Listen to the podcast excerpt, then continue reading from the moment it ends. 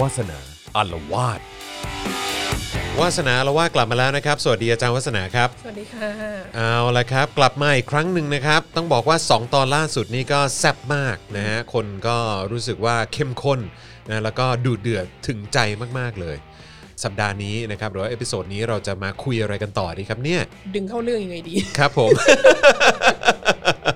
เอาแบบเนิร์ดๆเลยนะครับผมเอาแบบเวลาสอนหนังสืออะค่ะครับเอ่อหรือทำงานประวัติศาสตร์อะไรเงี้ยค่ะครับแล้วก็แล้วก็อ่านหนังสืออะไรเงี้ย มันจะมีคำคำหนึ่งที่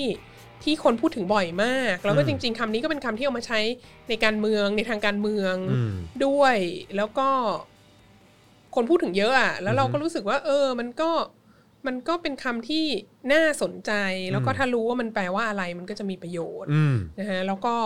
หลังๆ บางทีก็รู้สึกว่าคน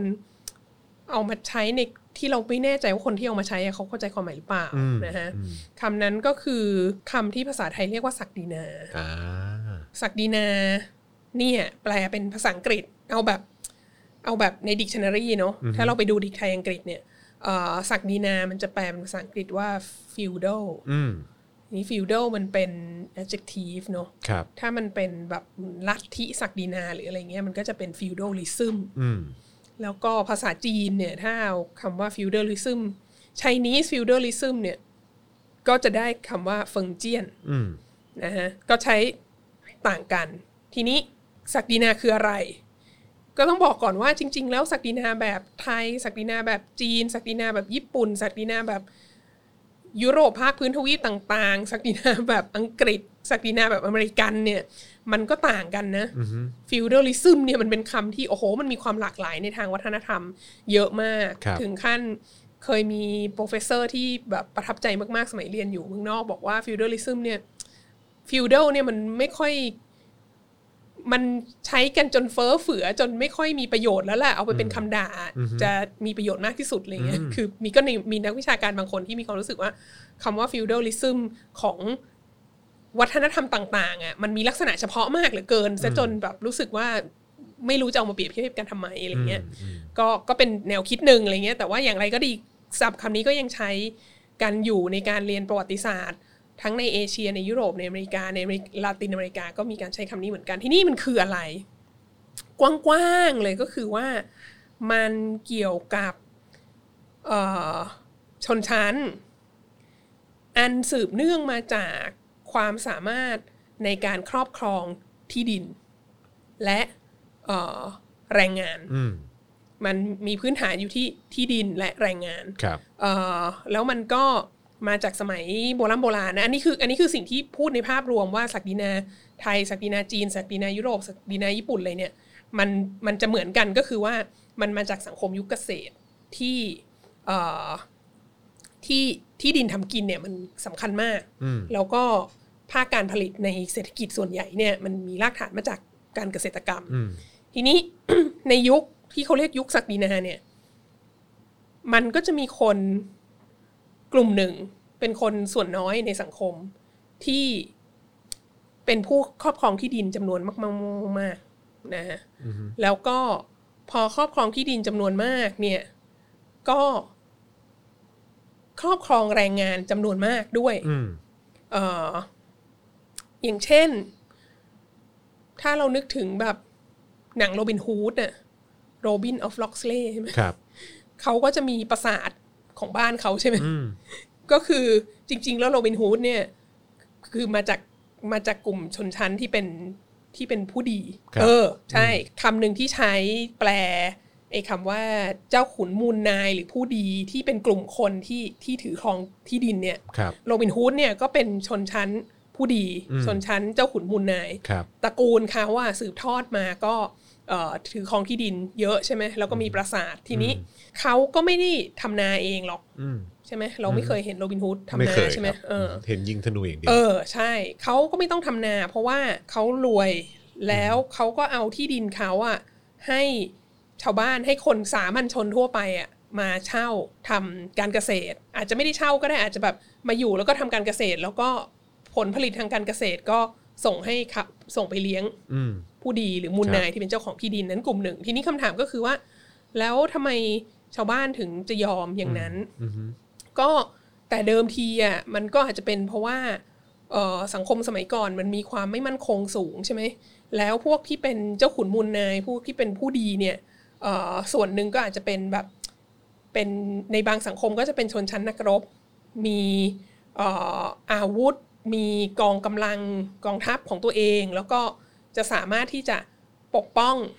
พวกชาวบ้าน พวกชาวนา พวกเกษตรกรอะไรที่แบบที่ที่ที่ปกป้องตัวเองไม่ได้อะดังนั้นก็คือพอปกป้องได้ก็ต้องเรียกค่าคุ้มครองใช่ไหมอืมแล้วก็ดังนั้นก็คือพวกเกษตรกร พวกนี้ก็จะก็จะมาเช่าที่ของพวกเจ้าเจ้าขุนมูลนายเหล่านี้ พวกผู้ดีเหล่านี้เพื่อทำมาหากินกันไป แล้วก็ส่งสวยส่งอะไรก็ว่าไปเอ่อ ซึ่งเราก็จะมีลักษณะคล้ายๆกันในสังคมไทยศักดินาก็จะมาพร้อมกับคำว่าไพร่ใช่ไหมอืมเอ่อที่ใช้กันเยอะๆเนี่ยก็คือสมัยก่อนก็เป็นลักษณะเดียวกันนั่นแหละ ก็คือว่าการเกษตรสำคัญที่สุด แล้วก็ในสังคมเกษตรเนี่ยเอ่อแรงงานที่จะใช้ทำการเกษตรก็สำคัญอืมแล้วก็ตั้งแต่สมัยอาณาจักร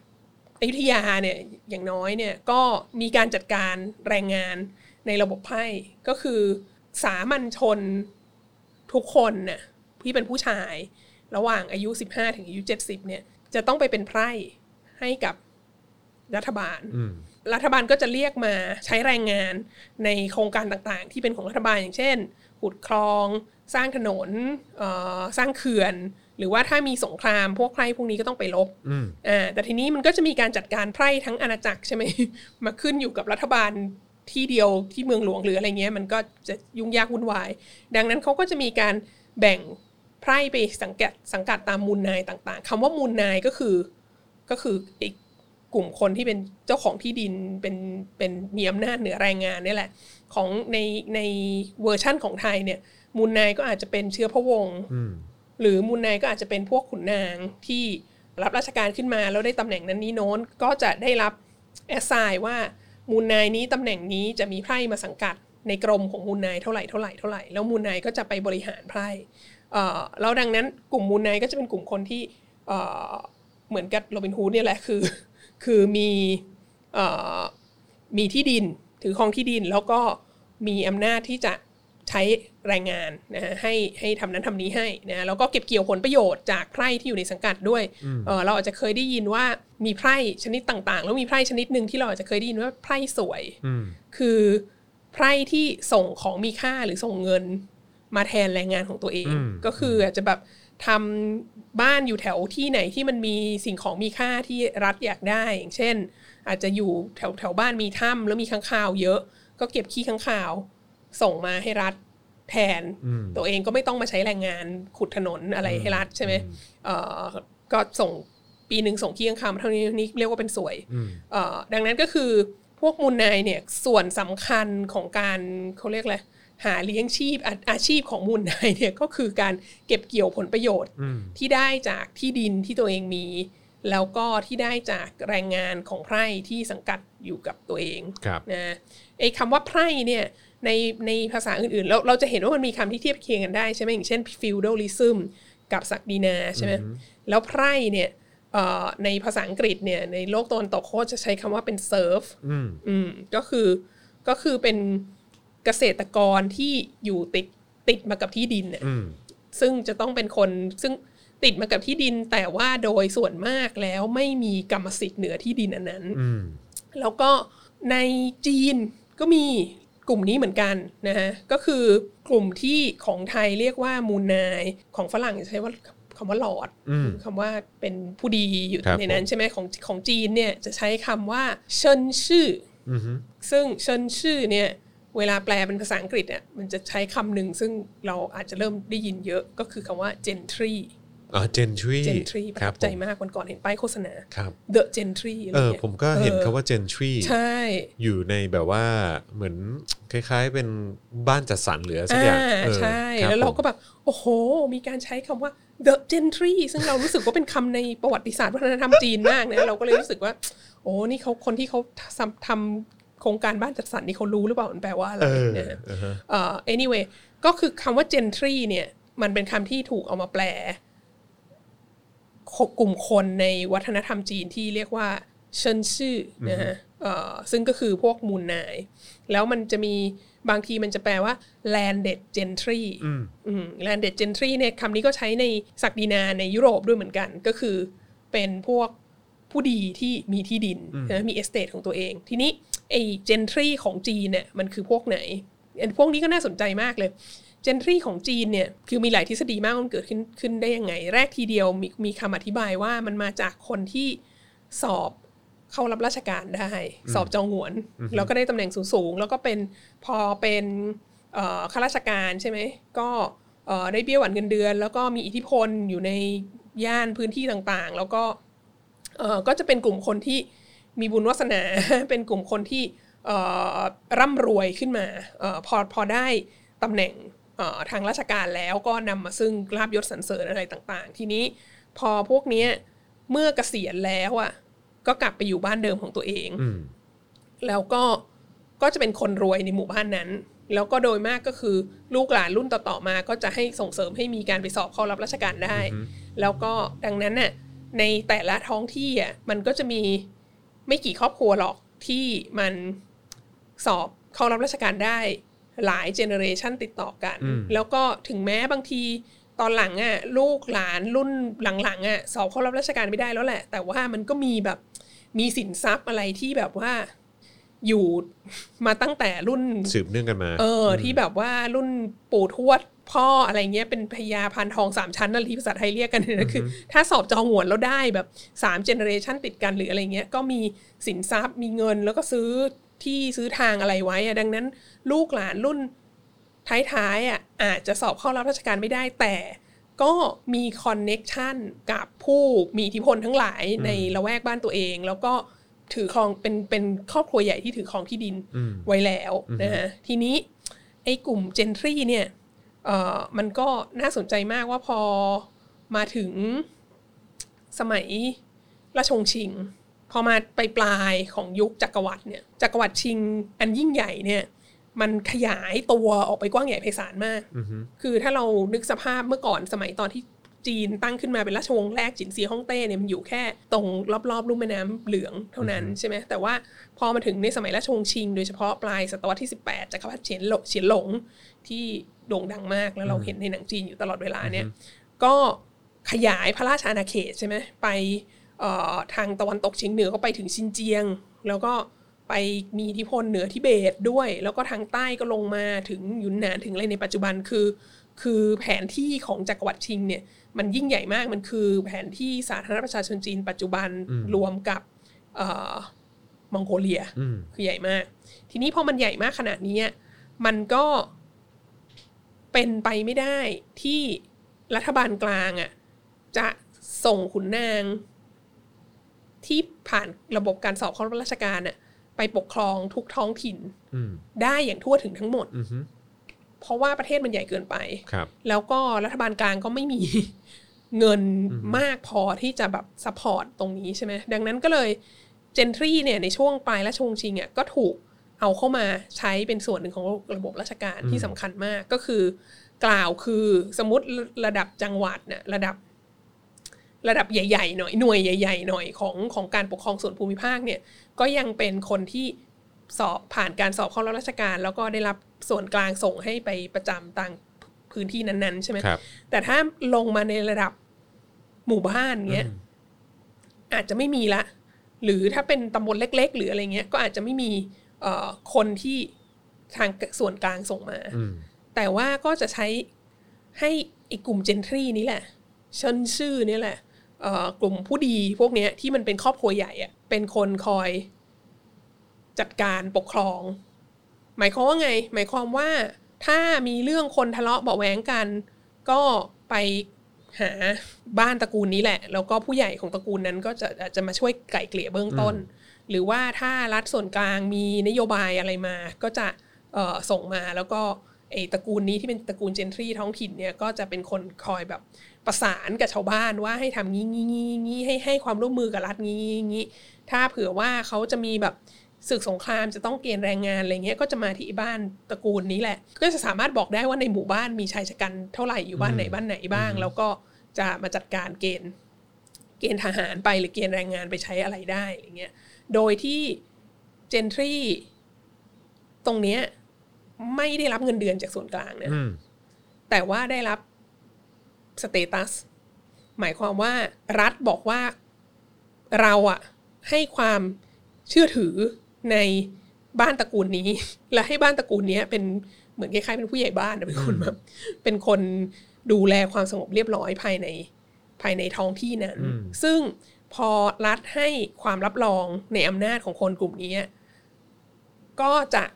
ในแง่หนึ่งก็คือก็จะมีเขาเรียกอะไรต้นทุนทางสังคม ที่จะเอาไปใช้ในการทำมาหากินหรือหาความมั่งคั่งอะไรต่างๆ มาได้ เช่น ถ้าสมมติแบบนักธุรกิจอยากจะมาสร้างอะไร อยากจะ อยากจะทำธุรกิจ อยากจะค้าขาย อยากจะอะไรทั้งหลายก็อาจจะต้องมาคือ ก็กลายเป็นเหมือนเจ้าที่ใช่ไหมทุกคนก็ต้องมาเออขอความเห็นชอบและอะไรต่างๆเอ่อแล้วก็ไอ้กลุ่มเจนทรีตรงเนี้ยกลุ่มเนี้ยดังนั้นกลุ่มนี้มันก็เลยจะเป็นกลุ่มที่อยู่ตรงกลางระหว่างระบบราชการ กับชาวบ้านอืมมันก็มีความเจริญรุ่งเรืองมั่งคั่งร่ำรวย จากการอยู่ตรงกลางตรงนี้ ก็คือว่าอย่างเช่น อาจจะมีงบประมาณหรือมีมีอะไรต่างๆ ที่ส่งมาจากส่วนกลางจะมาที่ท้องถิ่นเนี่ยก็จะต้องมาผ่านตรงนี้ใช่ไหมมันก็หักค่าหัวคิวหรืออะไรก็ว่าไป แล้วก็หรือว่าจะต้องจัดการเรื่องภาษงภาษีถ้าจะต้องเก็บอะไรทั้งหลายเนี่ยในในพื้นที่ผลผลิตอะไรจากจากท้องที่นั้นน่ะที่ควรจะต้องไปถึงส่วนกลางอะ ก็ต้องผ่านอีเจนทรีตรงนี้ มันก็เหมือนเป็นผู้รักษาประตูที่แบบว่า เหมือนกับตัวกรองเออตัวกรองเก็บทั้งเข้าทั้งออกอะไรเงี้ย ก็ก็จะเป็นกลุ่ม ดังนั้นมันก็จะแบบมีความมั่งคั่งมากนะ แล้วก็เป็นเขาเรียกอะไรเป็นเป็นผู้ดีท้องถิ่นเนี่ยเออเป็นผู้มีอิทธิพลท้องถิ่น ซึ่งเอ่อมีความสำคัญมากในโครงสร้างของระบบการปกครองปลายสมัยราชวงศ์ชิง แล้วก็แล้วกลุ่มนี้ก็จะสำคัญมากอีกเช่นเดียวกันก็คือว่า ถ้าเผื่อว่า รัฐเนี่ยจะรู้ว่าถ้าเอ้ยในท้องที่แถวๆนั้นน่ะมันมีมันจะมีกบฏขึ้นมาเงี้ยหรือมีกบฏแล้วกบฏมันก็แพร่ขยายตัวมาเนี่ย ถ้าเผื่อว่ารัฐส่วนกลางสามารถคุยกับไอ้เจนทรีนี้รู้เรื่องอะก็จะช่วยเจนทรีก็จะช่วยไปโน้มน้าว ให้ประชาชนเนี่ยไม่กบฏอืมแต่ในขณะเดียวกัน gentry อะก็เข้าข้างรัฐเสมอไปไม่ได้ เพราะอย่างเช่น ถ้ารัฐจะมีนโยบายอะไรมาที่เดือดร้อนอย่างเช่น จะเก็บภาษีมากเกินไป หรือ จะทำอะไรที่มันจะไม่ popular กับประชาชนมากๆอะคนที่จะต้องเอาคำสั่งของรัฐอันนั้นไปบอกกับชาวบ้านก็คือ gentry ใช่ไหมดังนั้นบางทีอะ gentry มันก็อาจจะตั้งตัวเป็นหัวหน้ากบฏขึ้นมาก็ได้ เพราะว่าถ้านโยบายของรัฐนั้นมันกดขี่ข่มเหงชาวบ้านมากเกินไปอะและอี gentry ต้องไปบอกเนี่ย มันก็จะโดนชาวบ้านลุมลุมกระทืบตายก่อนใช่ไหมดังนั้นมันก็มันก็ จะอยู่ตรงกลาง มันก็จะเป็นคนที่ balance ความต้องการของรัฐ แล้วก็ความต้องการของชาวบ้านอยู่ตรงนั้น แต่ในขณะเดียวกันมันก็เป็นคนที่มั่งคั่งร่ำรวยมันก็เป็นเจ้าของที่ดินส่วนใหญ่ โดยมากแล้วมันก็เป็นคนให้เงินกู้อะไรอย่างเงี้ยแล้วมันก็จะจะเป็นเจ้าของแบบวิสาหกิจชุมชนยุคแรกๆอะไรเงี้ยอย่างเช่นถ้าหมู่บ้านไหนมีโรงสีหรืออะไรเงี้ยมันก็มักจะเป็นอีครอบครัวเจนทรีนี่แหละที่มีโรงสี แล้วก็เอ่อมี มีที่ดินทำกินเยอะๆ แล้วตัวเองก็ไม่ค่อยทำนาเองหรอกก็ให้ชาวบ้านเช่าทำนานะฮะซึ่ง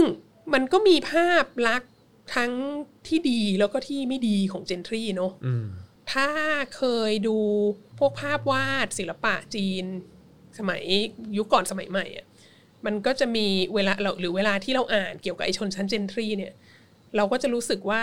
มันจะเป็นกลุ่มคนที่เป็นผู้ดีอะอืม โดยส่วนใหญ่แล้วมีการศึกษา แล้วก็จะเป็นแบบสกอล่าอืม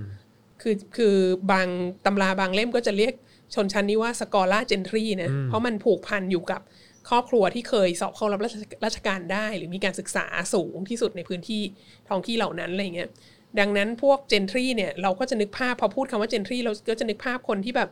เออ เป็นผู้คงแก่เรียน มีความรู้ แล้วก็ ชื่นชอบในสุนทรียศาสตร์ต่างๆอะไรเงี้ยเราก็จะเห็นภาพ ถ้าอย่างดูหนังจีนแล้วแบบว่า มีคุณชายบ้านตระกูลอะไรสักอย่างหนึ่งที่แบบว่าเขียนเขียนตัวหนังสือจีนนะ calligraphy หรือว่านั่งเล่นหมากล้อมอะไรเงี้ยหรือว่าเล่นเล่นเล่นดนตรีดีดพิณอะไรเงี้ยเออแล้วก็แบบมีมีความ enjoy กับศิลปะอะไรต่างๆ เหล่านี้ กลุ่มนี้แหละคือจะเป็นกลุ่ม gentry อืมอืมซึ่งพูดง่ายๆก็คือ หรือถ้าจะพูดหยาบๆก็คืออก็เป็นกลุ่มกลุ่มคนที่ไม่ต้องทำมาหากิน เพราะว่าครับเอ่อได้รับอิทธิพลที่รัฐบาลมอบให้ แล้วก็ทำให้มีที่ดินทำกินที่ตัวเองไม่ต้องไปทำเอง แล้วก็ชาวบ้านก็เอ่อมาทำนาให้ครับอะไรอย่างนี้ใช่ไหมเอ่อแล้วในขณะเดียวกัน เราก็จะถามว่าแล้วทำไมชาวบ้านยอมชาวบ้านก็ต้องยอม เพราะว่า เพราะว่าหนึ่งเพราะว่ารัฐส่วนกลางเนี่ยให้อำนาจกับเจนทรีเช่นนี้ใช่ไหมสองก็คือว่า ชาวบ้านไม่มีปัญญาจะไปเขียนคำร้องอะ่ะหรือว่าทำอะไรที่จะเรียกร้องกับระระบบราชการที่มันจะต้องเรียกร้องให้คุณเอ่ออ่านออกเขียนได้ เรียกร้องให้คุณรู้ฟอร์มของระบบราชการ เรียกร้องให้คุณรู้ว่าจะต้องไปคุยกับใครในระบบราชการด้วยซ้ำซึ่งไอโนฮาวตรงเนี้ยเจนทรีก็จะรู้ ซึ่งอันนี้ก็น่าสนใจนะเราก็เราก็นั่งคิดดูเรารู้สึกว่าสมัยยุคศักดินาเนี่ยมันมันมีในหลาย วัฒนธรรมทั่วโลกเลยนะที่มันจะมีอีกคนจำพวกเนี้ยที่มันแบบ ไม่ต้องทำมาหากินแล้วก็อยู่สบายแล้วก็ชื่นชอบในศิลปะวัฒนธรรม และดนตรีและอะไรเงี้ยครับในขณะที่ชะมันก็จะมีชาวนาที่แบบ อย่างเราดูโรบินโรบินฮูดอะมันก็จะมีชาวนาที่เยินเยินๆใช่ไหมเออนั่นนะคือ serf ที่แบบว่าเสื้อผ้าสกปรกตลอดเวลาแล้วก็หน้าตามอมแมมแล้วก็นั่นแบบคือไพร่เอออาบน้ำปีละสามครั้งอะไรเงี้ยเออก็ ก็นั่นคือไพร่อะไรเงี้ยครับซึ่งคือคนส่วนใหญ่นะ มันแล้วมันก็เป็นเช่นนั้น แต่ว่าความมหัศจรรย์คือ ในประเทศที่พัฒนาแล้วอะไอลักษณะศักดินาเนี้ยมันหายไปเกือบหมดแล้วในศตวรรษที่ยี่สิบนะครับเออแต่บางที่ก็ยังเป็นอยู่เนอะคือมีคนที่แบบโอ้โห เป็นเจ้าของที่ดินเยอะมาก อย่างไม่ค่อยมีเหตุผลเท่าไหร่อะไรเงี้ย anyway กลับมาที่จีน ที่จีนเนี่ยไอ้กลุ่มเจนทรีเนี่ยมันก็อยู่ของมันมาในสมัยราชวงศ์ชิง ปลายราชวงศ์ชิงอะไรทั้งหลาย แล้วมันก็เริ่มเดือดร้อนนิดหน่อยตอนที่เอ่อราชวงศ์ชิงลบกับอังกฤษนะในสงครามฝิ่นแล้วก็ลบกับต่างประเทศอื่นๆ แล้วก็เริ่มแพ้สงครามเรื่อยๆตั้งแต่ปลายศตวรรษที่ 19 ถึงต้นศตวรรษที่ 20 เนี่ย มันก็เริ่มเดือดร้อนเพราะอะไร มันเดือดร้อนเพราะว่าชาวต่างชาติเข้ามา หรือพอจักรวรรดินิยมเข้ามา เราจะเอาที่ตรงนี้ตรงนี้ตรงนี้ตรงนี้ตรงนี้มันก็จะไป ที่ที่จักรวรรดินิยมจะเข้ามาเอา มันก็หนีไม่พ้นที่ของเจนทรีใช่ไหมเพราะว่าเจนทรีมันเป็นเจ้าของที่ส่วนใหญ่ทั้งหมดใช่ไหมดังนั้นมันก็เริ่มมีปัญหา บางกลุ่มก็ประสบความสำเร็จในการแบบว่า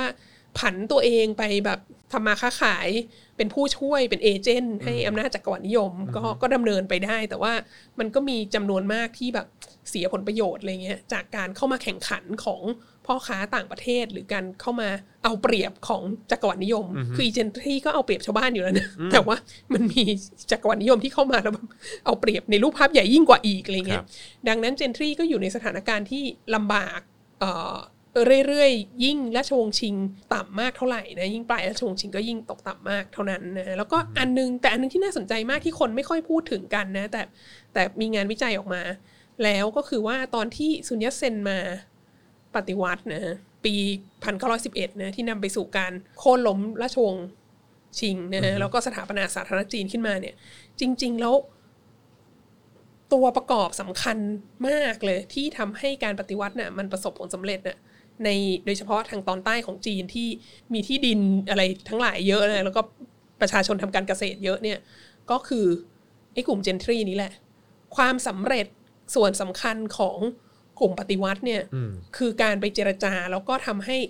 เจนทรีตามท้องถิ่นพวกเนี้ยตัดสินใจว่า เอ้ย เรามาร่วมกับสาธารณรัฐเถอะเพราะว่า เพราะว่าราชวงศ์มันไปไม่ได้แล้วอะไรเงี้ยแล้วก็ เอ่อก็เลยทำให้ หลายกลุ่มพวกนี้มาสนับสนุนกลุ่มผู้ปฏิวัติ แล้วก็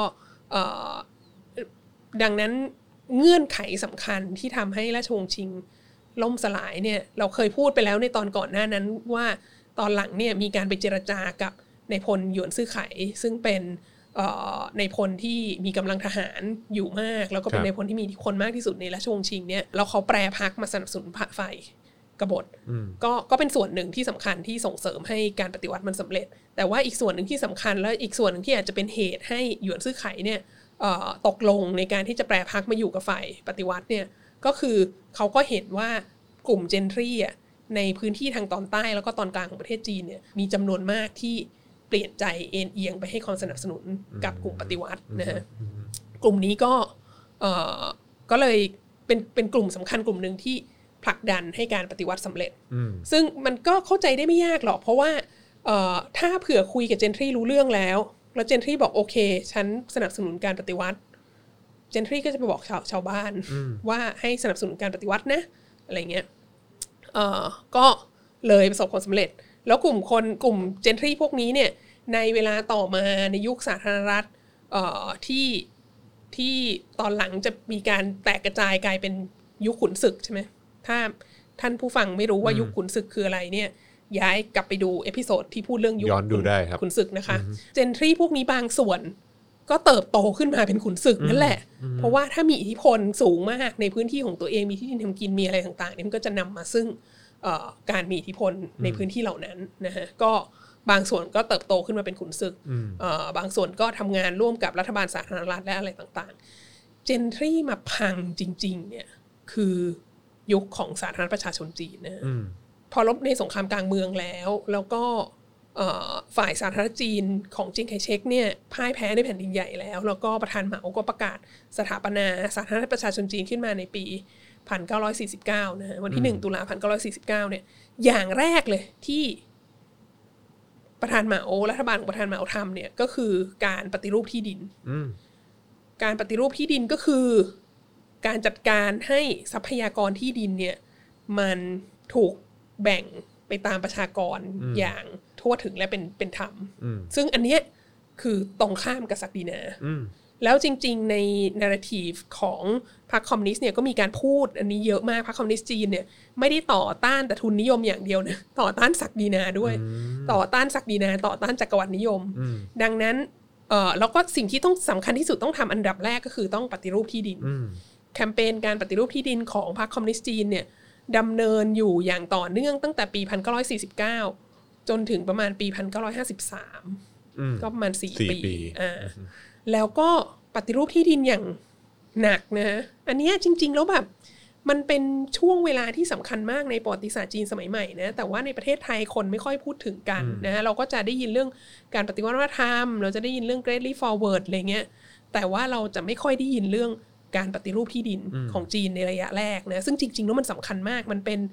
มันเป็นสิ่งที่เปลี่ยนจีนจากแบบคุณจรเคยได้ยินคำว่ากึ่งศักดินากึ่งเมืองขึ้นไหมเออ ที่มันจะเป็นพวกฝ่ายซ้ายชอบพูดกันนะว่าแบบโอ้โห จีนสมัยราชวงศ์ชิง หรือจีนสมัยเอ่อสาธารณรัฐจีนเนี่ยมันกึ่งศักดินากึ่งเมืองขึ้นเนี่ยคือแบบไอ้พวกเจนทรีนี้มันมีอำนาจมากเหลือเกิน แล้วก็ในขณะเดียวกันไอ้พวกจักรวรรดินิยมก็มีอำนาจใช่ไหมดังนั้น พอคอมมิวนิสต์ชนะในแผ่นดินใหญ่ปุ๊บอย่างแรกที่ต้องทำก็คือ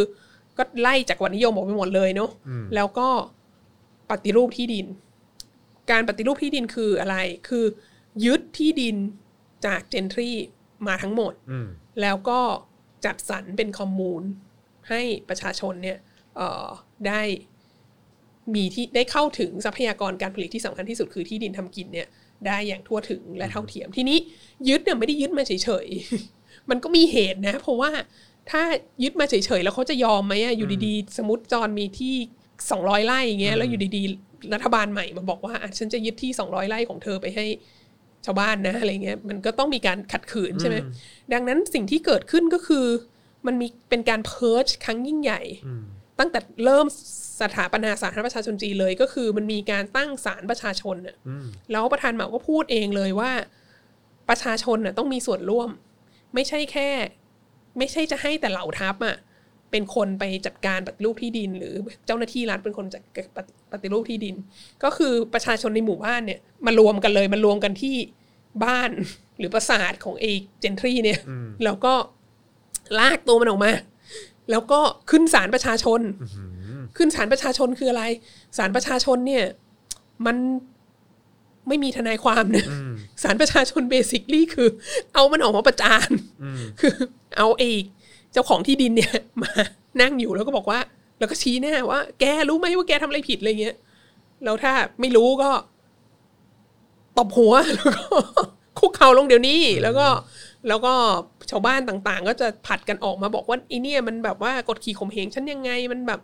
มันบังคับ เอาที่ดินฉันไปมันให้เงินกู้แล้วมันก็เป็นหน้าเลือดดอกเบี้ยแพงมันแบบเอาเปรียบ นั้นนี้โน้นมันบังคับให้เอาลูกฉันไปเป็นเมียน้อยมันอะไรเงี้ยคือแบบ โอ้โห ชาวบ้านก็จะมามาลุมสมัยนี้เขาเรียกนะลุมแกงใช่ไหมลุมแกงอีเจ้าของที่ดินนี้ แล้วก็หลายครั้ง ก็จะจบลงด้วยการเสียชีวิตของอีเจ้าของที่ดินเนี่ยครับผมเพราะว่าถูก ถูกทำร้าย ถูกลงโทษ ถูกทรมานต่าง ๆ นานา หรือถ้าไม่ไม่ตายเนี่ยเอ่อก็จะต้องเอาไป re-educate ใช่ไหมเอาไปทำงานใช้แรงงานหนักที่แบบคนชั้นต่ำเขาทำกัน เพราะว่าคือคือเพื่อให้เรียนรู้ที่จะเป็นชนชั้นกันมาชีพที่ดีอะไรเงี้ยครับเพื่อที่จะได้ลืมและเลิก ถือตัวว่าตัวเองสูงกว่าคนอื่นอะไรเงี้ยเอ่อก็ดังนั้นช่วง แรกช่วงสี่ปีแรกของของสาธารณประชาชนจีนเนี่ยมันเป็นช่วงที่มีความรุนแรงสูงมากดูนองเลือดมกเพราะว่าลยนเราต้องนึกภาพว่ามันมีเจนทรี่อยู่ทุกหย่อมย่าเนอะทุกทุกพื้นที่อะมันคือเจ้าของที่ดินใหญ่ในในทุกท้องถิ่นในทุกภูมิภาคอะแล้วมันก็จะต้องถูกจัดการเพื่อที่รัฐจะเข้าไปปฏิรูปที่ดินได้เอ่อตัวเลขเนี่ยไม่เคยชัดเจนนะว่าว่ามีคนเสียชีวิตจาก ไอแคมเปญปฏิรูปที่ดินอันนี้เท่าไหร่นะมีการประมาณการขั้นต่ำอยู่ที่สามถึงห้าแสนคนโอ้โหขั้นสูงเนี่ยขึ้นไปถึงสองล้านคนโอ้นะโหฮะคือไม่ได้รุนแรงน้อยกว่าแคมเปญอื่น ๆ ที่ตามมาเท่าไหร่นะฮะแล้วก็เลยเป็นเหตุให้กลุ่มกลุ่มเนี่ยกลุ่มศักดินาเนี่ยกลุ่มเจนทรีเนี่ยก็ถูกทำลาย หายไปจากสงสังคมจีนส่วนใหญ่นะฮะค่อนค่อนค่อนข้างหมดไปนะฮะแล้วก็แม้กระทั่งคนที่ไม่หมดไปหรือไม่ตายหรืออะไรต่างๆ เนี่ยแล้วมีชีวิตรอดต่อมาในฐานะชาวบ้านธรรมดาหรือชาวนาหรือคนจนหรืออะไรก็ตามเนี่ย อยู่ต่อมาเรื่อยๆ เนี่ย พอถึงยุคปฏิวัติวัฒนธรรมอะมันก็จะมีการขุดเขาเรียกอะไรโคตรเง่ามาว่าแบบ แล้วก็จะคนพวกนี้ก็จะถูกเพิร์ชอยู่ดี คือไอ้พวกเจนทรีที่รอดมาจากการปฏิรูปที่ดินตอนแรกอะถ้าอยู่รอดมาจนถึงการปฏิวัติวัฒนธรรมปี 1966 ถึง 1976 อะ ทีนี้เรดการ์ดจะเริ่มมาแล้วก็ คนนี้สมัยก่อนมันเป็นเจ้าของที่ดินอะไรเงี้ยแล้วก็โดน purge อีกรอบจำนวนมากก็ก็โดนจะไปตายอยู่ดีเอาช่วงนั้นนะฮะก็เลยทำให้ชนชั้นศักดินาอันนี้ในสังคมจีนในสาธารณประชาชนจีนเนี่ยมันเป็นเอ่อหนึ่งมันกลายเป็น มันกลายเป็นคำกล่าวโทษ ถ้ามีคนมาบอกว่าจอนเป็นศักดินาเนี่ย จอนเป็น gentry เนี่ย อันตรายมาก เพราะแปลว่าเดี๋ยวจอนจะโดน purgeเออ ดังนั้นคนจะต้องไม่อยากเป็นศักดินาคำว่าศักดินามันกลายเป็นคำด่าเอ่อในในประวัติศาสตร์สาธารณประชาชนจีนนะฮะถึงแม้ในยุคหลังอะอันนี้ก็น่าสนใจมากนะคือ พอหลังสงครามเย็นแล้วอะพอสังคมนิยมล่มสลายอะแล้วก็จีนก็เข้าสู่ยุคปฏิรูปเนาะ แล้วก็เข้าสู่ระบบตลาดสังคมนิยมแบบมีระบบตลาดอะไรเงี้ยก็เริ่มให้ความสำคัญกับแบบเงินกับทุนกับการทำมาหากินมีในทุนแดงมีอะไรเงี้ย แต่ว่าคำว่าศักดินา ในสังคมจีนก็ยังเป็นคำไม่ดีอยู่นะแล้วก็พรรคมัคอมนก็มิวนิไม่สได้ต์กลับมาคือในขณะที่โอเคกับการมีในทุนแดงเนาะมีคำว่า red capitalist แต่ไม่มีคำว่า red gentry นะคือมันเหมือนแบบ มันไม่สามารถที่จะแม้จะปฏิรูปแล้ว ก็ยังเอ่อแม้เติ้งเสี่ยวผิงจะเปิดประเทศ เติ้งเสี่ยวผิงจะมีอะไรเอ่อจีนเสี่ยวหมินจะมีเอ่อสังคมนิยมแบบจีนใช่ไหมแล้วเราก็สังคมนิยมตลาดอะไรเงี้ย แต่ว่าก็ไม่สามารถที่จะที่จะกลับไปเห็นดีเห็นงามกับความศักดินาได้เอ่อใครที่มีโคตรเงารากฐานเคยเป็นศักดินามาก่อน ก็ก็ก็ควรจะเปลี่ยนใหม่ แล้วก็เรียกตัวว่าตัวเองว่าเป็นนายทุนมากกว่านะในศตวรรษที่ 21 เนี่ย เป็น capitalist ก็ยังดูดีกว่าเป็น gentry นะฮะอืมแต่ว่าอย่างที่บอกไปนะว่าในบ้านเรานี่ โครงการเออบ้านจัดสรรชื่อดังก็ใช้คำว่า gentry เอกันนะอคือคือคำว่า gentry มันจะให้ภาพของแบบ gentry ทุกที่เลยนะ อย่างในอเมริกา พวกถ้าถามว่าเจนทรีในอเมริกาจะเป็นพวกไหนอะก็จะเป็นพวกพวกเจ้าของที่ดินที่อยู่ทางใต้ที่แบบเป็นเจ้าของไร่ยาสูบเป็นเจ้าของไร่ฝ้ายอะไรเงี้ยแล้วก็มีทาสเยอะๆอะไรเงี้ยแล้วก็อยู่บ้านโคโลเนียลใหญ่ ๆ แล้วก็วันๆก็ ไม่ทำอะไรแบบว่าขี่ม้าเล่นจิบน้ำชาอะไรเงี้ยนั่นแหละอันนั้นคือเจนทรีเออหรือเจนทรีแบบยุโรปก็แบบที่เราเห็นภาพเขียน ในพิพิธภัณฑ์อะไรต่างๆอะซึ่งก็แบบว่านั่งจิบน้ำชาอะไรทั้งหลายเนี่ยไม่ไม่ไม่ต้องทำงานหนักอะ่ะเอออ เป็นเขาเรียกเลย leisure class คืออคือเป็นชนภาษาไทยอาจจะเรียกว่าสบายมีสะดวกอันจะสบายกิน พอมีอันจะกินก็เลยสะดวกสบาย ก็เลยพักผ่อนชีวิตเป็นความพักผ่อนเป็นส่วนใหญ่เพราะว่าไม่ต้องทำมาหากินใช่ไหมอ๋อมันเป็นความหมายของสิ่งที่พ่อเราเคยบอกว่าเสรีชนน่ะ อาจารย์โกวิทเนี่ย ตัวดีเลยบอกว่าเสรีชนแปลว่าไม่ต้องทำมาหากินลูกอืมอืมสมัยก่อนเสรีชนก็เลยมีแต่แบบว่า คนชั้นสูงที่มีตังค์แล้วไงครับที่เขาสามารถเรียนแบบเขาเรียกอะไรศิลปะวรรณคดีอะไรต่างๆ ได้ โดยที่ไม่ต้องกลัวว่าจะตกงานอะไรเงี้ยอืมอืมโอ้โหเออ มันก็ถือว่าเป็น ศักดินาที่แตกต่างกันไปในแต่ละพื้นที่ แต่ว่าที่สำคัญที่สุดก็คือในจีนเนี่ยคำว่าศักดินาเนี่ยถือว่าเป็นคำแย่ ใช่เป็นคำด่า เราก็เลยรู้สึกมหัศจรรย์มากว่า จริง ๆคำว่าศักดินาในประเทศไทยอะอืมมันคือคือก็ถูกเอามาใช้ในทางการเมือง มันต้องใช้กันในทางการเมืองอยู่แล้วแหละทุกอย่างมันก็เป็นมันการมัเมืนองก็ไม่นะได้บวกนะแต่ว่าเออมันบวกหรือเปล่ามันก็ไม่ค่อยบวกนะ เออศักดินาเนี่ยชนชั้นศักดินา มันก็เหมือนแบบมันก็ออกไปในทางลบเหมือนกันนะอืเออมเออฮะคือแบบว่าก็ก็ฟังดูไม่ค่อยดีเท่าไหร่แม้ว่า แม้ว่าจะเป็นอย่างนั้นจริง ๆ แต่ว่าก็บางทีก็อาจจะไม่ค่อยชอบให้ถูกเรียกว่าเป็นชนชั้นศักดินาแต่ผู้ดีแต่คำว่าผู้ดีอ๋อผู้ดีผู้ดีนี่เป็นคำไดีเนอะได้ได้ได้เออได้ในขณะที่คือผู้ดีอะมันคือไปไปค้นดิกชันนารีในในใน Google นะ บอก gentry อะอืม แปลเป็นภาษาไทยว่าผู้ดีอะอ๋อจริงเหรอฮะเอออ๋อ๋อเพราะก็คือฟิวด l มันคือศักดินาใช่ไหมครับฟิวด l ลิซึมคือศักดินา gentry เนี่ยคือผู้ดีอืมเราก็มีความรู้สึกว่าเออคำว่าผู้ดีเนี่ยของดอกไม้สดเนี่ยเป็นเป็นหนังสืออ่านนอกเวลาเนอะเออ ในประเทศเนี้ยคำว่าผู้ดีมันยังเป็นคำที่ดีอยู่เนอะอืม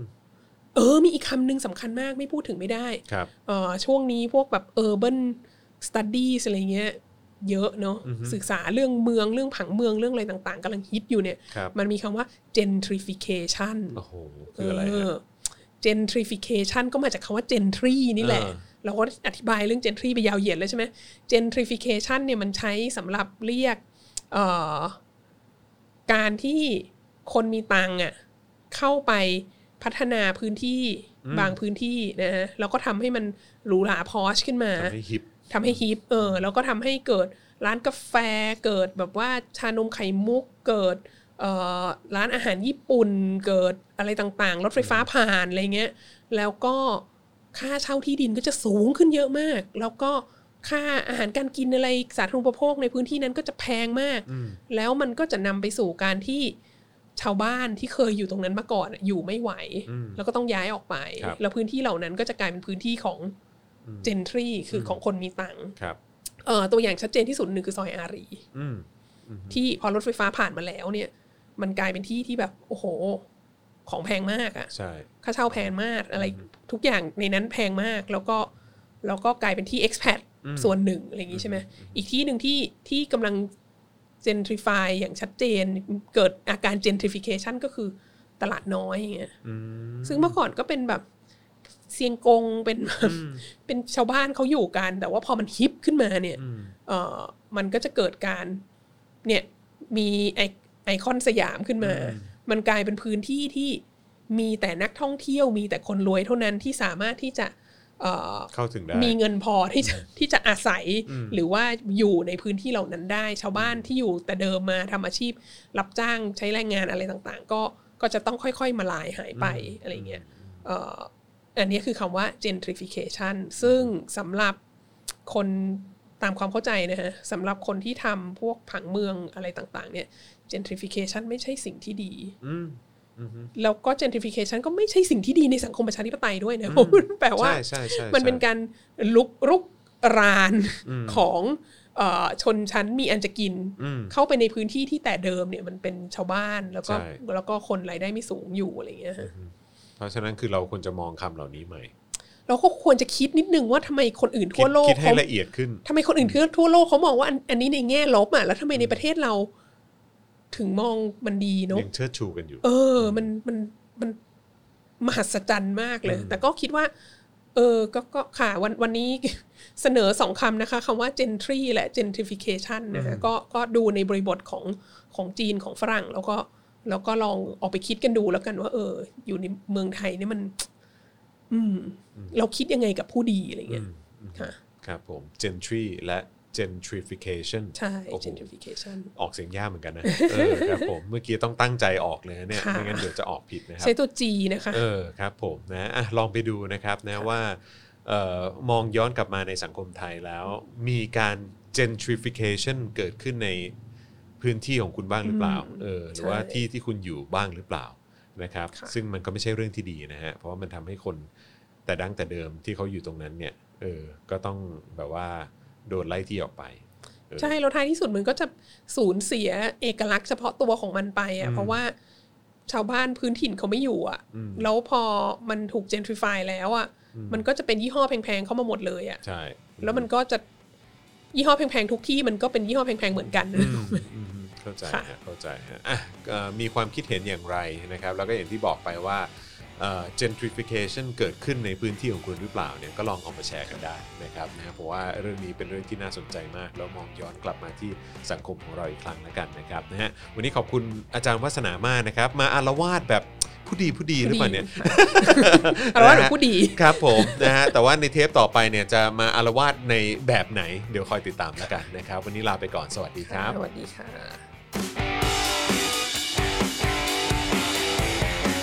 วาสนาอารวาส